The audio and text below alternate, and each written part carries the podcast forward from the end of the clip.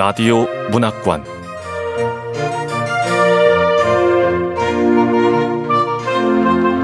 한국 단편문학 특선,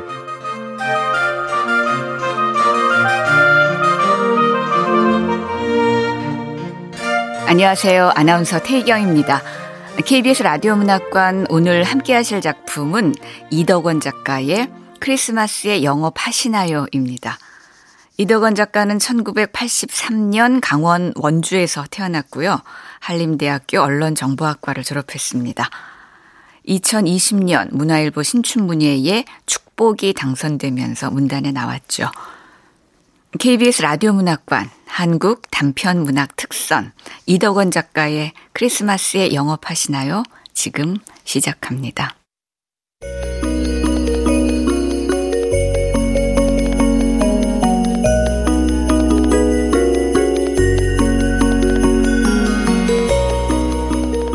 크리스마스에 영업하시나요?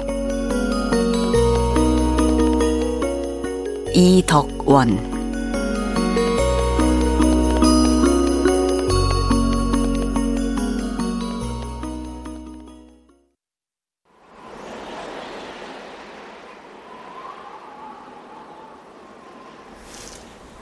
엄마, 요즘은 휴대폰 앱이 좋아서 캐롤 듣기 아주 좋아.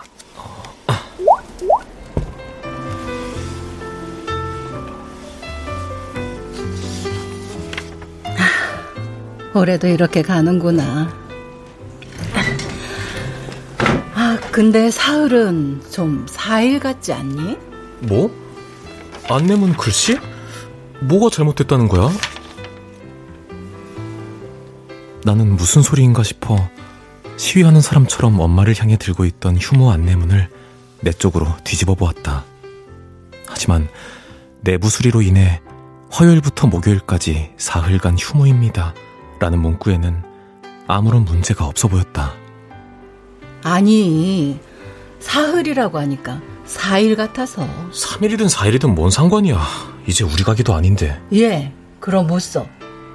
그래도 우리가 하던 가게인데 잘 되면 좋지. 그런 사람이 물건을 이렇게 죄 뺐어? 봐봐.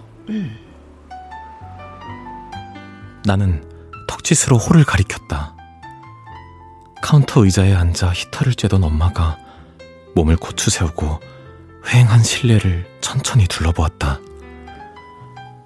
처연한 눈빛이 마지막 길을 떠나는 옹구차처럼 등받이 의자 위 벽과 창가 테이블 뒤 가린 벽, 출입문 옆 바닥, 카운터 위 허공에 고르게 머물렀다.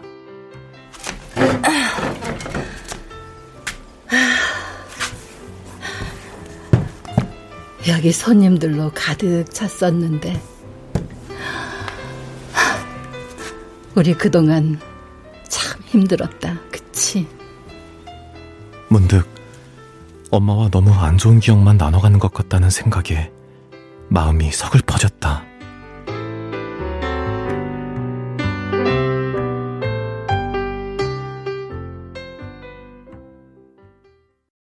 (목소리) 3년 전까지만 해도 엄마는 시외곽의 국도변에서 혼자 작은 한식집을 운영했다. 그래서 나도 학창시절에는 방학이면 가게에 나가 홀 서빙과 계산을 거들곤 했었다.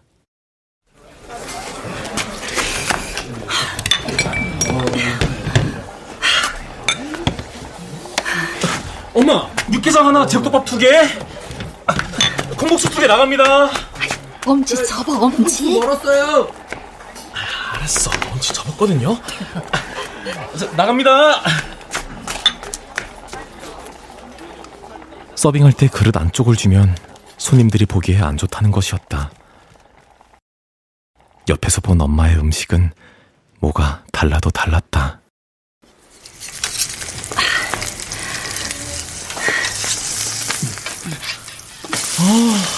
냄새도 맛있어.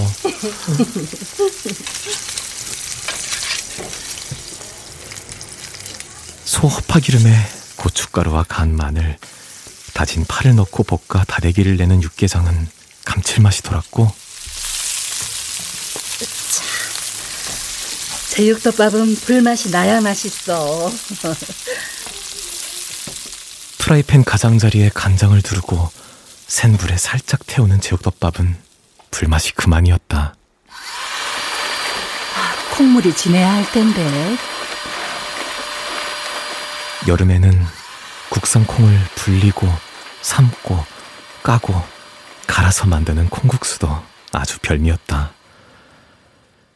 인근 농공단지의 구내식당이 들어오고 가게 뒤편에 큰 길이 난 뒤로 장사가 예전만 못하기는 했지만 그래도 그런 음식 맛을 잊지 못하고 불어 찾아오는 단골들이 적지 않았다. 사장님! 아이고, 육개장 생각나서 또 왔어요. 네. 파는 데 앉으세요. 네.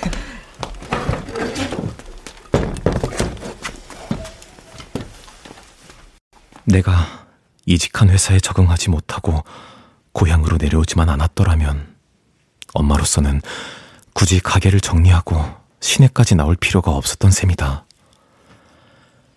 요즘 나를 가장 괴롭히는 건 다름 아닌 그런 사실이었다.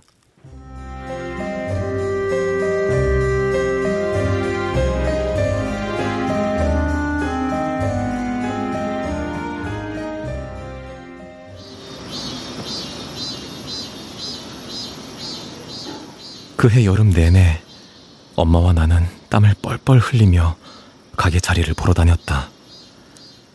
이유야 늘 많았지만 사실 결정적인 이유는 여기구나 싶은 곳이 아니라는 것이었다.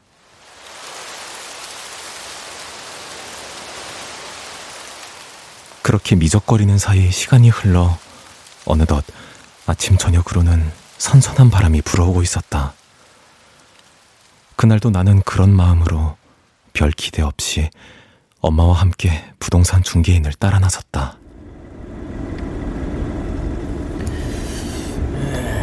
저 다 와 갑니다. 네.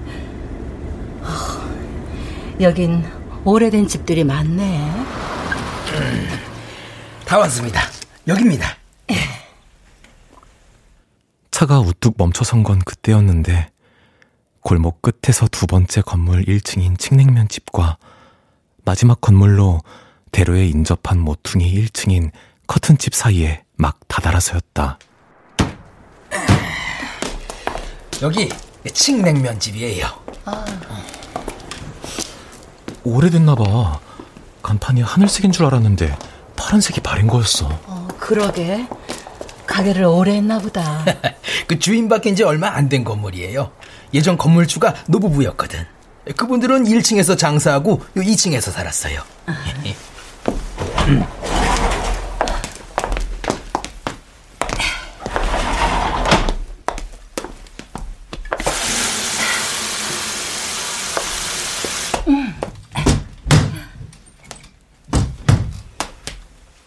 가게 안으로 들어가자마자 엄마는 부동산 중개인과 함께 주방 시설을 둘러보았고 나는 내 구역이라고 할 수 있는 홀에 남아 구석구석을 살펴보았다.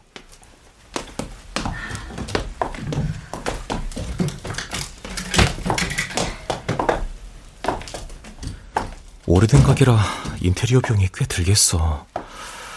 일단 좌식 식탁 8개가 놓인 한쪽 마루부터 뜯어내야 할 것 같고, 좌식 구조면 서빙하는 사람이 얼마나 힘든지 익히 알고 있었기 때문이다. 엄마의 식당에도 작은 방이 하나 딸려 있었는데 그리로 서빙할 때마다 슬리퍼를 벗고 방으로 올라가 허리를 숙였다 세운 뒤 다시 방에서 내려와 슬리퍼를 신는 과정이 추가되곤 했다. 그런데 전부 좌식 식탁이니 이대로 장사를 했다가는 내 허리와 무릎이 남아나지 않을 것이었다. 다행히 요즘에는 시에서 입식으로 바꾸는 음식점들에 보조를 해준다는 말이 있었다. 수돗물도 잘 나오고 배수도 잘 되네요. 사장님, 이만한 가게 흔치 않습니다. 예? 바닥을 뜯어내고 입식 식탁을 저쪽에 4개, 이쪽에 4개 배치하고. 어느새 나는 머릿속으로 바닥을 뜯어낸 홀에 입식 식탁을 배치해보고 있었다. 계약하는 쪽으로 마음이 이미 기울고 있었던 것이다. 너무 번화하지도 외지지도 않은 이 골목이 왠지 우리와 잘 어울리는 것 같았다. 그 한 블록 거리에 요요요 아파트랑 동일한 브랜드의 아파트가 추가로 건설되니까 뭐 손님 걱정은 안 해도 될 겁니다. 예? 아, 네, 그렇군요. 아, 여기도 공간이 꽤 넓네. 급하게 쓸 재료들 보관하면 되겠다. 주방을 돌아보는 엄마의 얼굴은 모처럼 밝아 보였다. 처음으로 우리 둘 다 여기구나 싶은 곳을 찾은 것이었다. 그래서인지 그날 저녁 식사에 반주를 곁들였다. 자, 너도 한 잔. 건배. 엄마, 내가 뭘 했어. 기다리다 보면 곧 좋은 자리 나타날 거라 그랬잖아. 그 말 내가 한 거 아니야? 응? 누가 했으면 어때? 예, 술이 달다. 진짜?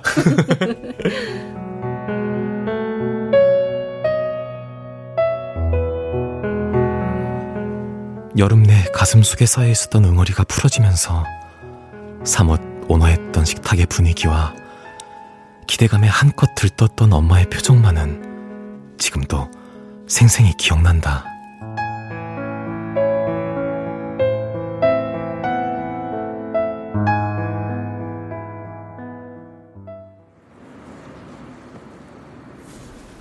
송림식당. 예, 식당 이름 송림식당으로 하자. 응? 가게 이름은 의외로 쉽게 정해졌다. 가게 근처 골목이 송림길이라고 했는데 도로명 주소치고는 썩 괜찮은 이름이었다. 골목 이름의 유래를 알게 된 건 정작 간판을 내걸고 며칠 지나서였다. 가게 앞에서 한 어르신이 간판을 한참이나 올려다보고 계시기에 내가 밖으로 나가서 잘 부탁드린다고 인사를 드린 날이었다. 가게 이름을 아주 잘 지었구만. 그런가요, 어르신? 지금처럼 건물들이 들어서기 전까지만 해도 이 일대의 소나무들이 빽빽했었거든. 아. 그래서 길 이름도 송림길이 된 거야. 어르신의 말씀에 나는 골목을 천천히 둘러보았다.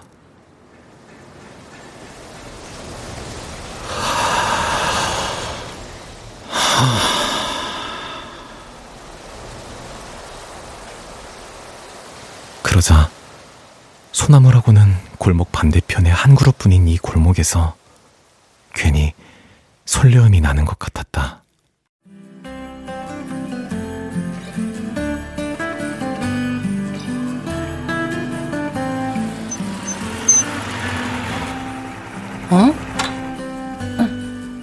밖에서 끼익하고 물먹은 오토바이 소리가 났다.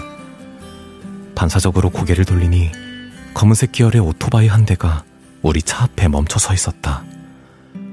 언뜻 보기에 배달대행 오토바이 같았는데 낮 동안 눈을 고스란히 맞고 다닌 모양이었다. 장운가 본데?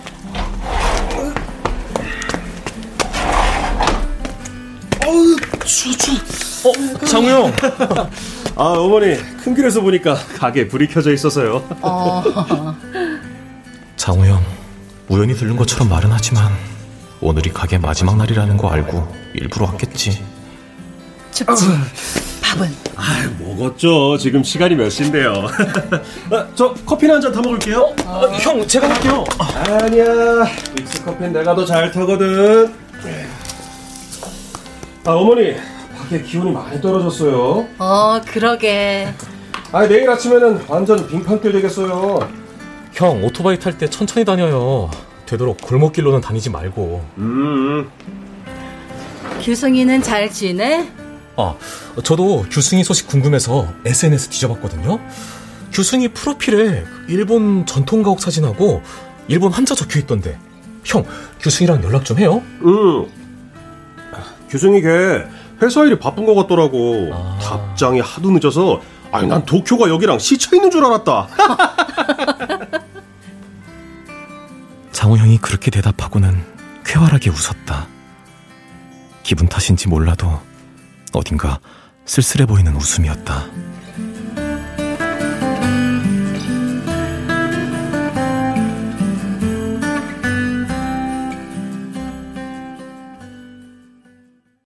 배달 장사를 시작한 건 작년 봄부터였다.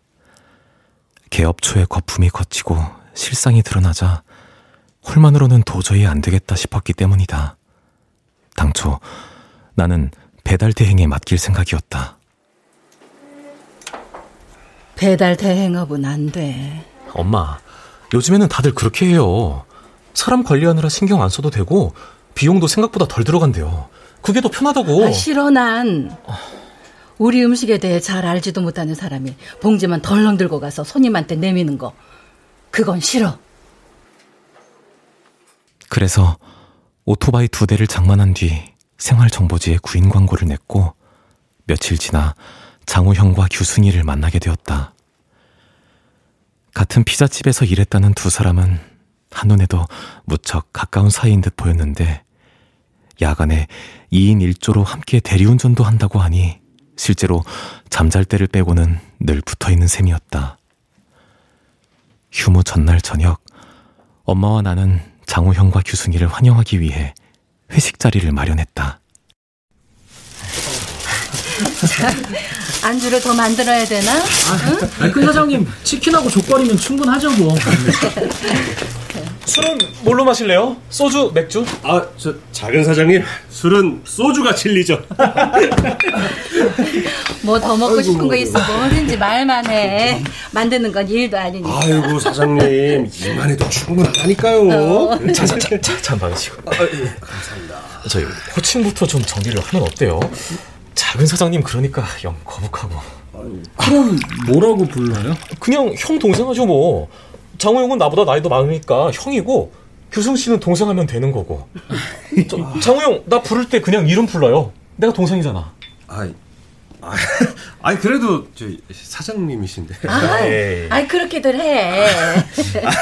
그럼 전 큰 사장님한테 어머니라고 부르겠습니다. 나야 좋지. 그리고 그렇게 호칭만 부르지 말고, 혹시라도 일하다가 서운한 게 있으면은 꽁 하지 말고 톡 까놓고 얘기해줘. 네, 어머니. 자, 그럼 우리 다 같이 건배 한번 할까요? 네. 자, 건배! 술이 몇 잔 들어가자 장우 형은 자신과 규순이의 속사정을 담담하게 털어놓았다. 제가 고철 사업을 했는데요. 그게 쫄딱 망했어요. 쫄딱. 신용불량자가 될 처지라 그냥. 저는 공항에서 계약직으로 일했거든요. 근데 가족들 보살펴야 해서 고향으로 내려온 거예요. 그래서요 어머니, 저희는 여기 배달 끝난 후에도 대리운전 해야 되거든요. 걱정 마세요. 가게 일에는 지장 안 주도록 새벽까지는 안 할 거예요. 네. 근데 형은 어쩌다가 어머니 식당에서 일하게 된 거예요? 그게 엄마가 식당에서 번 돈으로 대학까지 나왔고, 어떻게 회사에도 들어갔는데, 난 누군가를 이겨야 하는 게 너무 힘들었어요. 잠들 자는 거 이런 거, 그런 거 얼마든지 하겠는데, 남 이기고 나서는 마음이 너무 많이 힘들었거든.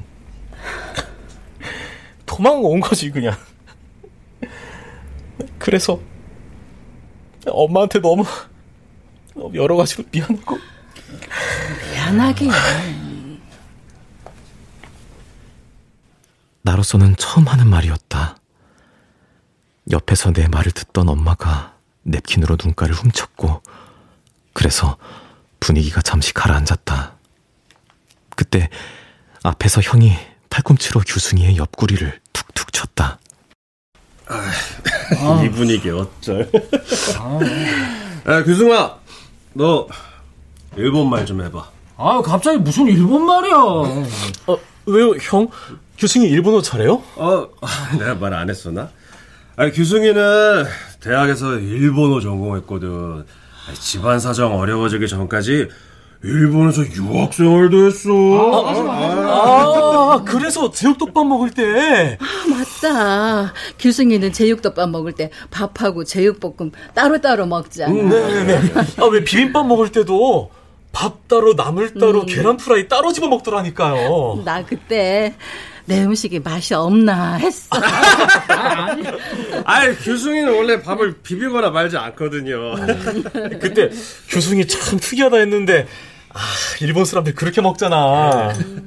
아유, 규승이 너 뭐 임마, 일본말 좀 해보라니까. 이마, 데키노 것도 야리마쇼. 오.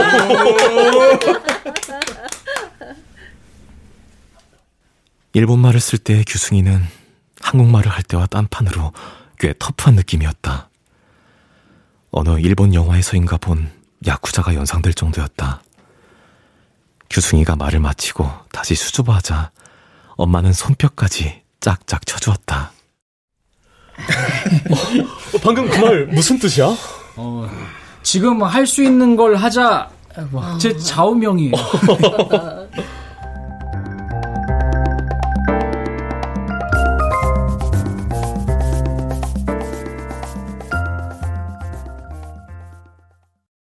배달을 시작한 뒤로 매출은 꾸준히 올랐고 장호형과 규승이도 제 몫을 다해주었다.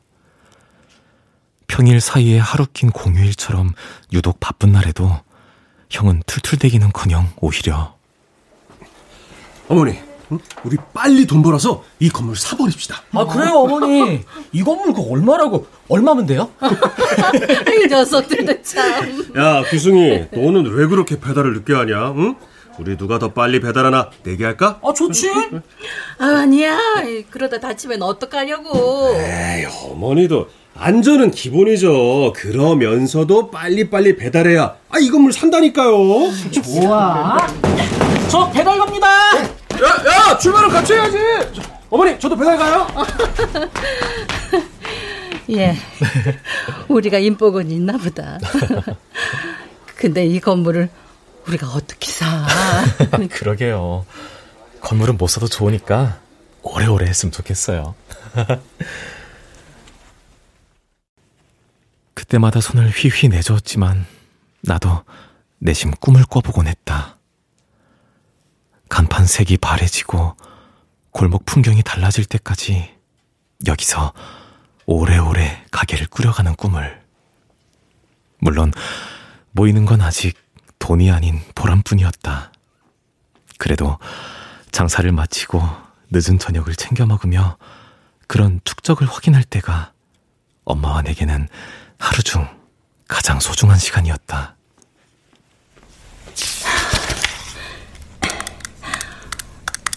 그렇게 바빴는데도 수입은 별로네. 재료값을 너무 많이 써서 그런가? 먹는 장사가 최고라는 말도 다 거짓말인가 봐요. 남는 집도 있겠지.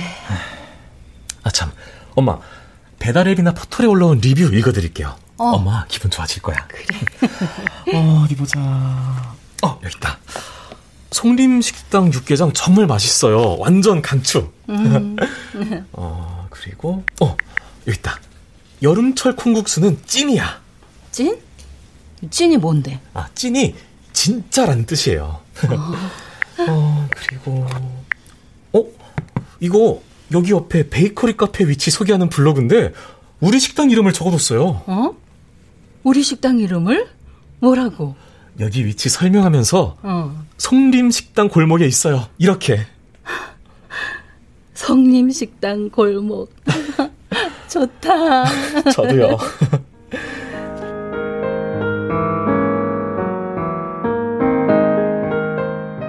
송림식당 골목.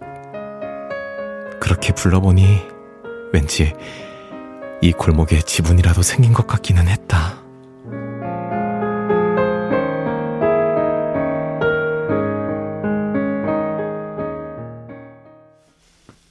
장우형과 규승이가 늘 사이가 좋았던 것은 아니었다. 서로 한마디도 나누지 않던 시기에는 엄마도 나도 고역이 따로 없었다. 하루는 아침에 출근해서 보니 두 사람 사이에 찬바람이 쌩쌩 불고 있었다. 둘 다 뭐해? 밥 먹어야지. 생각 없어요. 교승아, 너 왜 거기 떨어져 앉아있어? 이리 와, 밥 안 먹어? 여기가 편해요.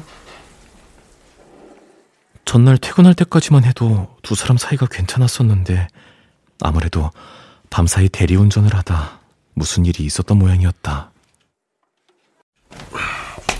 어머니, 저 배달 갔다 올게요. 그래, 조심하고. 왜들 저러는지 아는 거 없어? 나도 몰라요. 나까지 숨막혀 죽겠네. 원 싸웠나? 그냥 둘이 알아서 풀게 내버려둬. 하지만 저러다 말겠지 싶었던 두 사람은 저러다 큰일 나지 싶을 정도로 냉전을 이어갔다. 각자 퇴근하는 걸 보면 대리운전도 함께하지 않는 듯했다. 매일 저녁 엄마는 시간이 오래 지나면 관계가 영영 어색해질지도 모른다며 두 사람을 걱정했다. 결국 일주일쯤 지나 참다 못한 엄마가 퇴근하려던 장우형과 규순이를 홀 한쪽으로 불렀다. 어머니, 하실 말씀 빨리 하세요. 예, 저도 집에 가야 되거든요. 아우, 내가 진짜 왜 이렇게 떨어져 앉아 있는 거야? 내가 두 사람 사이에 앉아야지. 안 되겠다. 어머니, 왜? 장우하고 교승이 손 좀 줘봐. 왜? 제 손을 왜? 두 사람이 부담스러운 듯 허리를 꼿꼿하게 세웠는데 그때 엄마가 두 사람의 손을 덥석 잡고 포겠다. 두 사람이 화들짝 놀라며 엄마의 손을 뿌리쳤지만 엄마도 물러서지 않고 두 사람의 손을 다시 붙잡았다. 뭔 일인지 모르겠지만 날 봐서라도 서로 풀어. 응? 너희 둘이 말 안 하고 조용하니까 하루가 더 길게만 느껴지잖아. 엄마는 울먹거리고 있었다. 멀리 떨어져 선 채 세 사람을 지켜보던 나도 당황스러웠는데 당사자인 장우형과 규순이는 오죽했을까. 어머니. 저 별일 아니에요. 네, 제가 장우형한테 반항한 거예요. 그럼 두 사람 이제 푸는 거야? 그럼요. 풀고 말고 할 것도 없어요. 그치, 규승아? 그럼요, 형. 어머니, 저희 이제 괜찮아요. 착하네. 둘 다 대견하고 이뻐.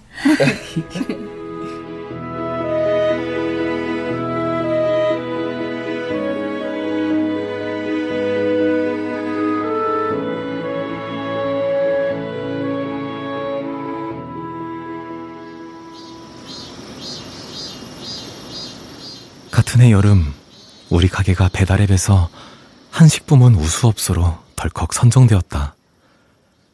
여느 업소들과 달리 리뷰 이벤트니 쿠폰 지급이니 일절 하지 않고 이뤄낸 쾌거라 더 의미가 컸다. 이게 다 네가 주문 관리를 잘했기 때문이야. 에이, 엄마가 여름 메뉴를 맛있게 만들어준 덕분이죠. 축하 파티는 장우하고 규승이 있을 때 다 같이 하기로 하고. 네. 문제는 당장 배달 주문이 배 가까이 늘었잖아. 이대로 계속하다간 장우하고 규승이가 힘들어서 안 돼. 응? 두 사람은 할 수 있다던데. 두 사람 월급 올려주는 게 한 사람 더 쓰는 것보다 더 이익이지만 그렇게 무리하면 장우하고 규승이 몸축나서 안 돼. 그러면은 오토바이 한 대 더 장만하고 배달할 사람도 한 명 더 구하는 걸로 알아볼까요? 그래. 아무래도 그게 좋겠다. 생활정보지에 구인 광고 내봐. 응? 네. 근데 엄마, 새로운 직원 구한다는 거 장우형이나 규승이한테도 얘기해야 되지 않을까요? 그래야지.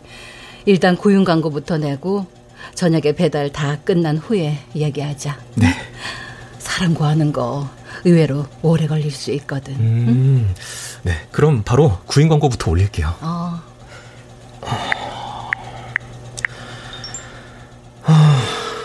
이번에도 장우 형이나 규승이처럼 좋은 사람 들어와야 할 텐데.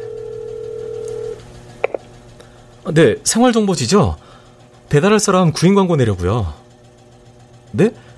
마침 배달 구직자가 대기 중이라고요? 오토바이 운전 자격증도 있고. 네. 지금 당장 면접 보러 온다고요? 네, 뭐 저희도 급하긴 하죠. 네네네, 오라고 하세요. 여기가 어딘가 하면요, 송림식당이라고. 송림식당 아세요? 그럼 지금 송림식당으로 오시면 됩니다. 네. 지금 면접 보러 온다고? 네. 일자리가 없긴 없나 보다. 좋은 사람 들어왔으면 좋겠다. 응? 배달할 직원은 의외로 곧바로 나타났다. 가게에 새로 들어온 직원은 나와 동갑내기로 옆 도시가 고향이라는 한동철이었다. 한동철은 다소 수다스럽기는 해도 일 하나만큼은 나무랄 데 없이 잘했다. 큰 사장님, 작은 사장님. 제가 원래 상가나 사무실은 꽉 잡고 있거든요. 상가하고 사무실에서 들어온 배달은 전부 저한테 다 맡겨주세요. 야, 한동철, 나도 상가 잘 알거든. 사무실 배달하는 게 편해서 저런 거지. 왜 저래? 아유, 오해가 있으시네. 제가 뭐 편해서 도맡으라는 게 아니고요. 사실 제가 사무실 배달 가면서 우리 송림식당 영업도 같이 하거든요. 어제도 배달 갔다가 옆 사무실 사람들한테 영업했습니다. 무슨 배달맨이 영업까지. 송림식당이 더 잘 되려면 새로운 손님을 끌어와야죠. 장우형과 규승이는 그런 한동철과 코드가 잘 맞지 않는 듯했다.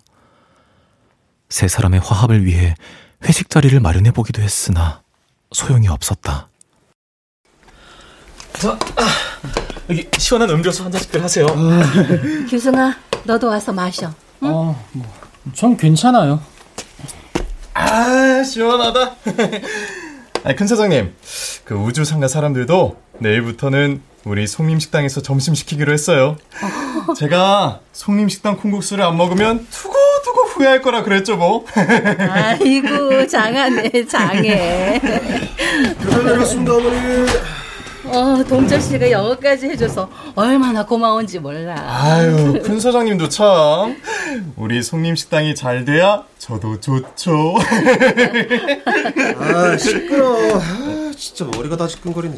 아니, 지금 그 말 저한테 한 겁니까? 왜? 시끄러워서 시끄럽다고 한 건데 내 입 갖고 말도 못하냐? 참. 왜들 이래? 응?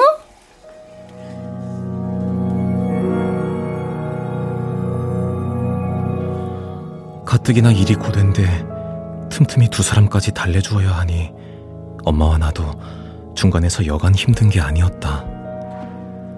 두 사람의 불만이 어느 정도는 한동철에 대한 견제 내지 질투로 느껴졌던 것도 사실이다.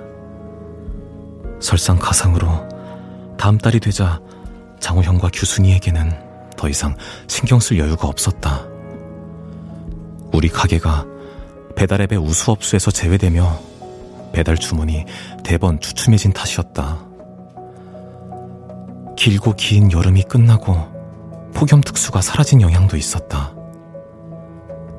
직원들 앞에서는 애써 태어난 척했지만 엄마도 나도 속으로는 가슴이 타들어갔다. 한동철이 자신의 진가를 드러낸 건 바로 그 무렵이었다.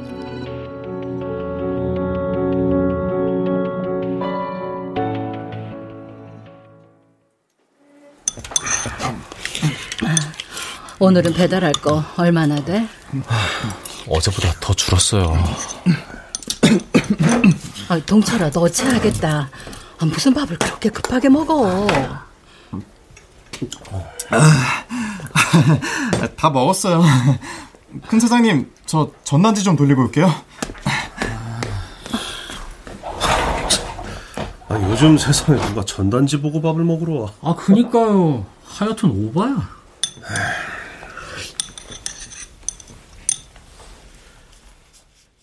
한동철은 점심을 먹기가 무섭게 배달 바구니에 전단지를 가득 담아들고 밖으로 나가기 시작했다. 처음에는 요즘 같은 시대에 저런 게 먹히겠나 싶었다. 그저 의욕적으로 일하는 사람을 말리기도 못해 내버려 두었을 뿐이었다. 그런데 며칠 지나 뜻밖에도 한동철이 전단지를 돌린 상가와 사무실에서 하나둘 주문이 들어왔다. 네네, 제일상가 201호 육개장 4개요. 네? 네? 전단지 보고 주문하는 거라고요? 네네, 바로 배달해드리겠습니다. 네, 송림식당입니다. 전단지 보고 주문하는 거라고요? 아, 네. 네, 말씀하세요. 배달 장사를 시작하면서 장우형과 규순이의 손에 떡을 들려 보냈을 때는 꿈쩍도 안 했던 곳들이었다. 두 사람은 그런 사실을 아는지 모르는지 도리어 일하는 게 시원찮았다. 매일같이 늦잠을 자다 지각을 했는데 앞만 봐도 새벽까지 무리하게 대리운전을 하는 것 같았다. 나로서는 30분씩 일찍 출근해서 배달 준비를 하는 한동철의 눈치가 보일 수밖에 없었다. 그래서 두 사람에게 처음으로 싫은 소리를 했다. 장우 형, 우리 가까운 사이일수록 서로 지킬 건 좀 지켜요. 에? 뭐?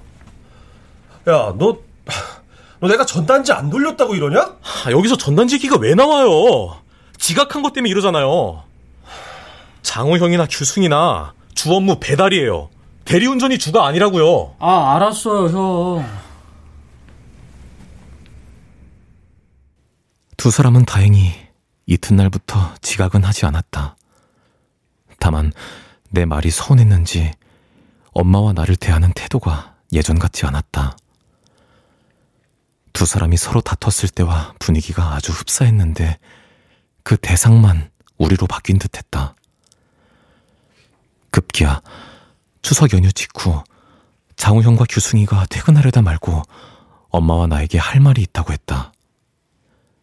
우리는 한동철을 먼저 퇴근하게 한 뒤 오랜만에 넷이서만 홀에 둘러앉았다. 어머니, 한동철 내보내주세요. 뭐? 안 그러면 저하고 규승이 그만두겠습니다. 아, 왜들 이래? 규승이, 너도 같은 생각이야? 예. 아니, 우리한테 서운한 마음 있는 거 알아. 그치만 조금씩 서로 맞춰가면서 일하는 거잖아. 너 회사 그만둘 때 누군가 이겨야 되는 게 그게 싫다 그랬잖아. 나도 그런 거야. 아, 형, 그거하고 이건 다르지. 그리고 이렇게 한꺼번에 그만두겠다고 하면 우리 어떡해. 그만두고 싶으면 그만둬. 엄마. 어머니, 지금 뭐라고. 그만두고 싶으면 그냥 그만두라고. 그게 아니라. 어머니. 그만두고 싶으면 그만둬. 장우형과 규순이는 적잖이 당황한 눈치였다. 우리가 당연히 한동철을 그만두게 하고 자신들을 붙잡을 줄 안 모양이었다.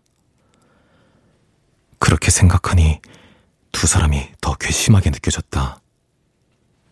나는 자신의 거취를 형에게 이름한 규순이처럼 침묵을 지킴으로써 엄마의 뜻에 따랐다. 그럼 사람 구할 때까지만 할게요. 규순아, 가자. 네.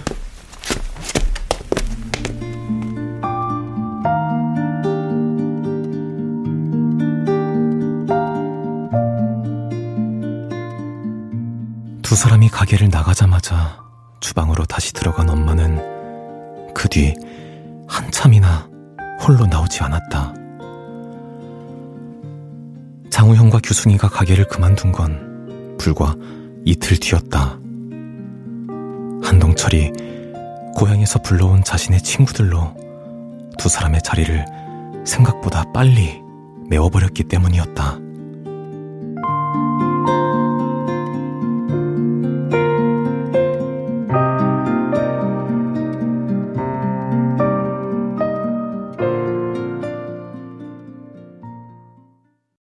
그 후 이런저런 이유로 식당의 매출은 계속 떨어졌다.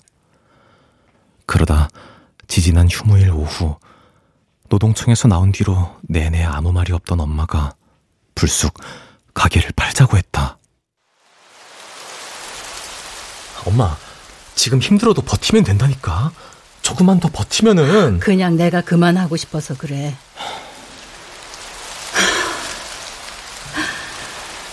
가을이 이렇게 가는 것도 몰랐네. 가게를 그만두겠다는 엄마의 의지는 단호했다. 엄마는 곧바로 가게를 내놨고 마침 식당을 하고 싶어하는 모녀가 가게를 보러 왔다. 그런데 막상 그 모녀가 가게에 도착했을 때 엄마는 마음이 심란한지 천천히 둘러보시라고 한 뒤 밖으로 나가버렸다. 졸지에 모녀 옆에 혼자 남게 된 나는 엄마 대신 이런저런 질문에 답해주어야 했다. 어머, 쉬는 날인데도 전화가 계속 오네요? 아, 네. 손님층이 워낙 다양해서요. 배달앱 말고 전화로 주문하는 손님도 많거든요. 방금 손님들 출입문에 있는 휴무 안내문 보고 그냥 돌아갔어. 여기 손님 맞나 봐. 그날 저녁 엄마와 나는 집에서 밥을 먹으며 오랜만에 소주 한 병을 나누어 마셨다. 엄마는 평소보다 빠르게 잔을 비우고 있었다.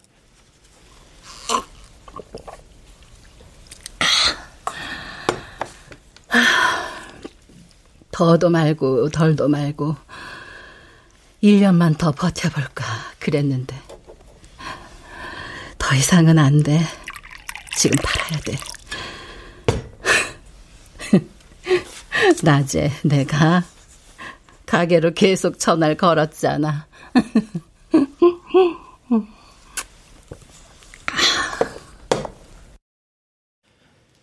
결과적으로 보면 엄마의 행동은 효과가 있었다.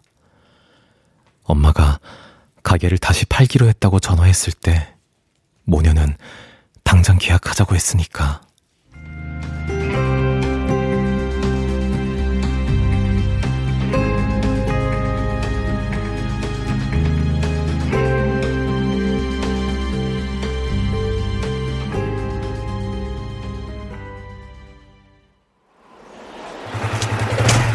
나간다! 정우형, 오토바이 조심해요!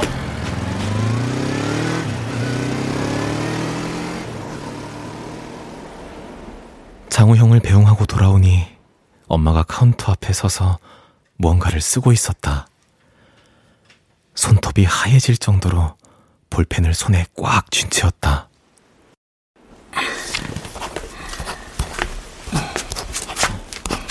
엄마, 뭐해? 네가 적은 휴무 안내문 날짜 고쳤어.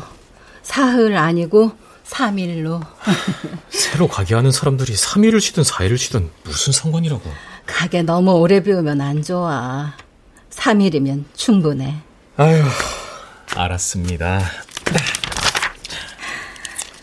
그래도 가게 하는 동안 좋았어. 난 좋긴 무슨. 그립다 고생만 했지. 에이, 그러지 말고 우리 좋았던 일만 기억하자. 응? 너도 그동안 엄마한테 서운했던 거 있으면 다 털어버리라고. 에이, 모자지간에 그런 게 어딨다고. 아, 부모 자식 간에도 서운한 거 있지. 지난번에 너하고 싸웠을 때 내가 화나서 했던 말 기억해? 응? 무슨 말? 기억하면서 내가 너 그래갖고 회사 생활은 어떻게 했니? 그랬잖아. 그런 말은 하는 게 아니었는데 미안해. 응? 그거 다 잊어버렸어. 엄마, 나 은근 쿨해. 그러면 다행이고. 아, 업체 정보만 확인하고 이제 집에 갑시다.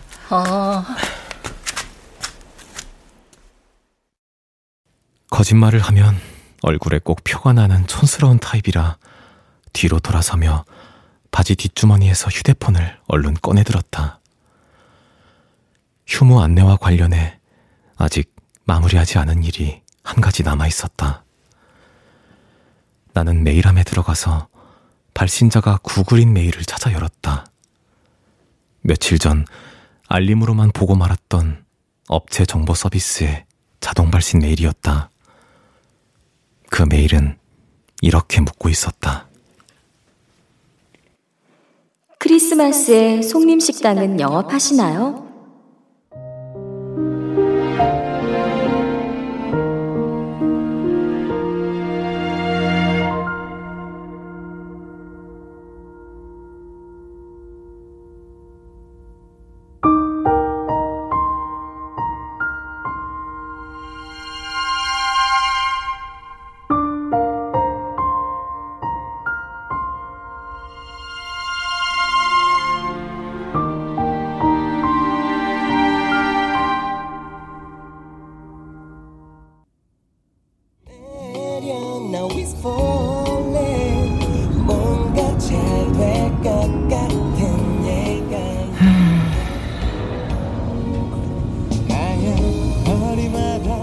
차가 노면에서 미끄러지며 천천히 앞으로 나아갔다.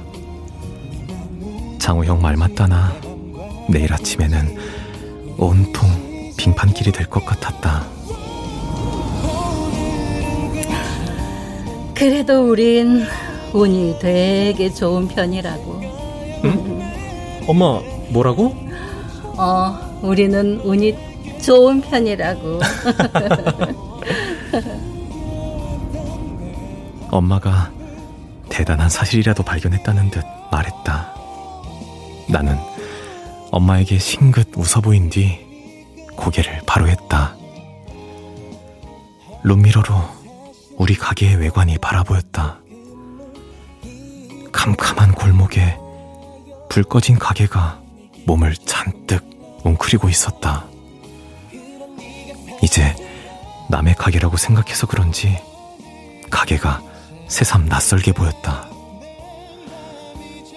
오늘로 정말 다 끝인 셈이었다.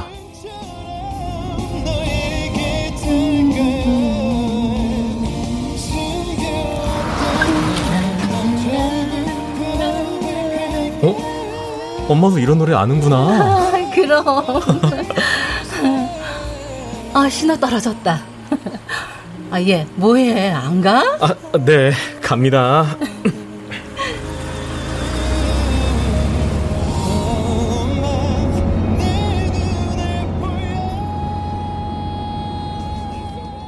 어느새 대로가 텅 비어 있었다. 나는 엑셀을 지그시 밟았다. 옆에서 엄마의 콧노래 소리가 다시 들려오기 시작했다.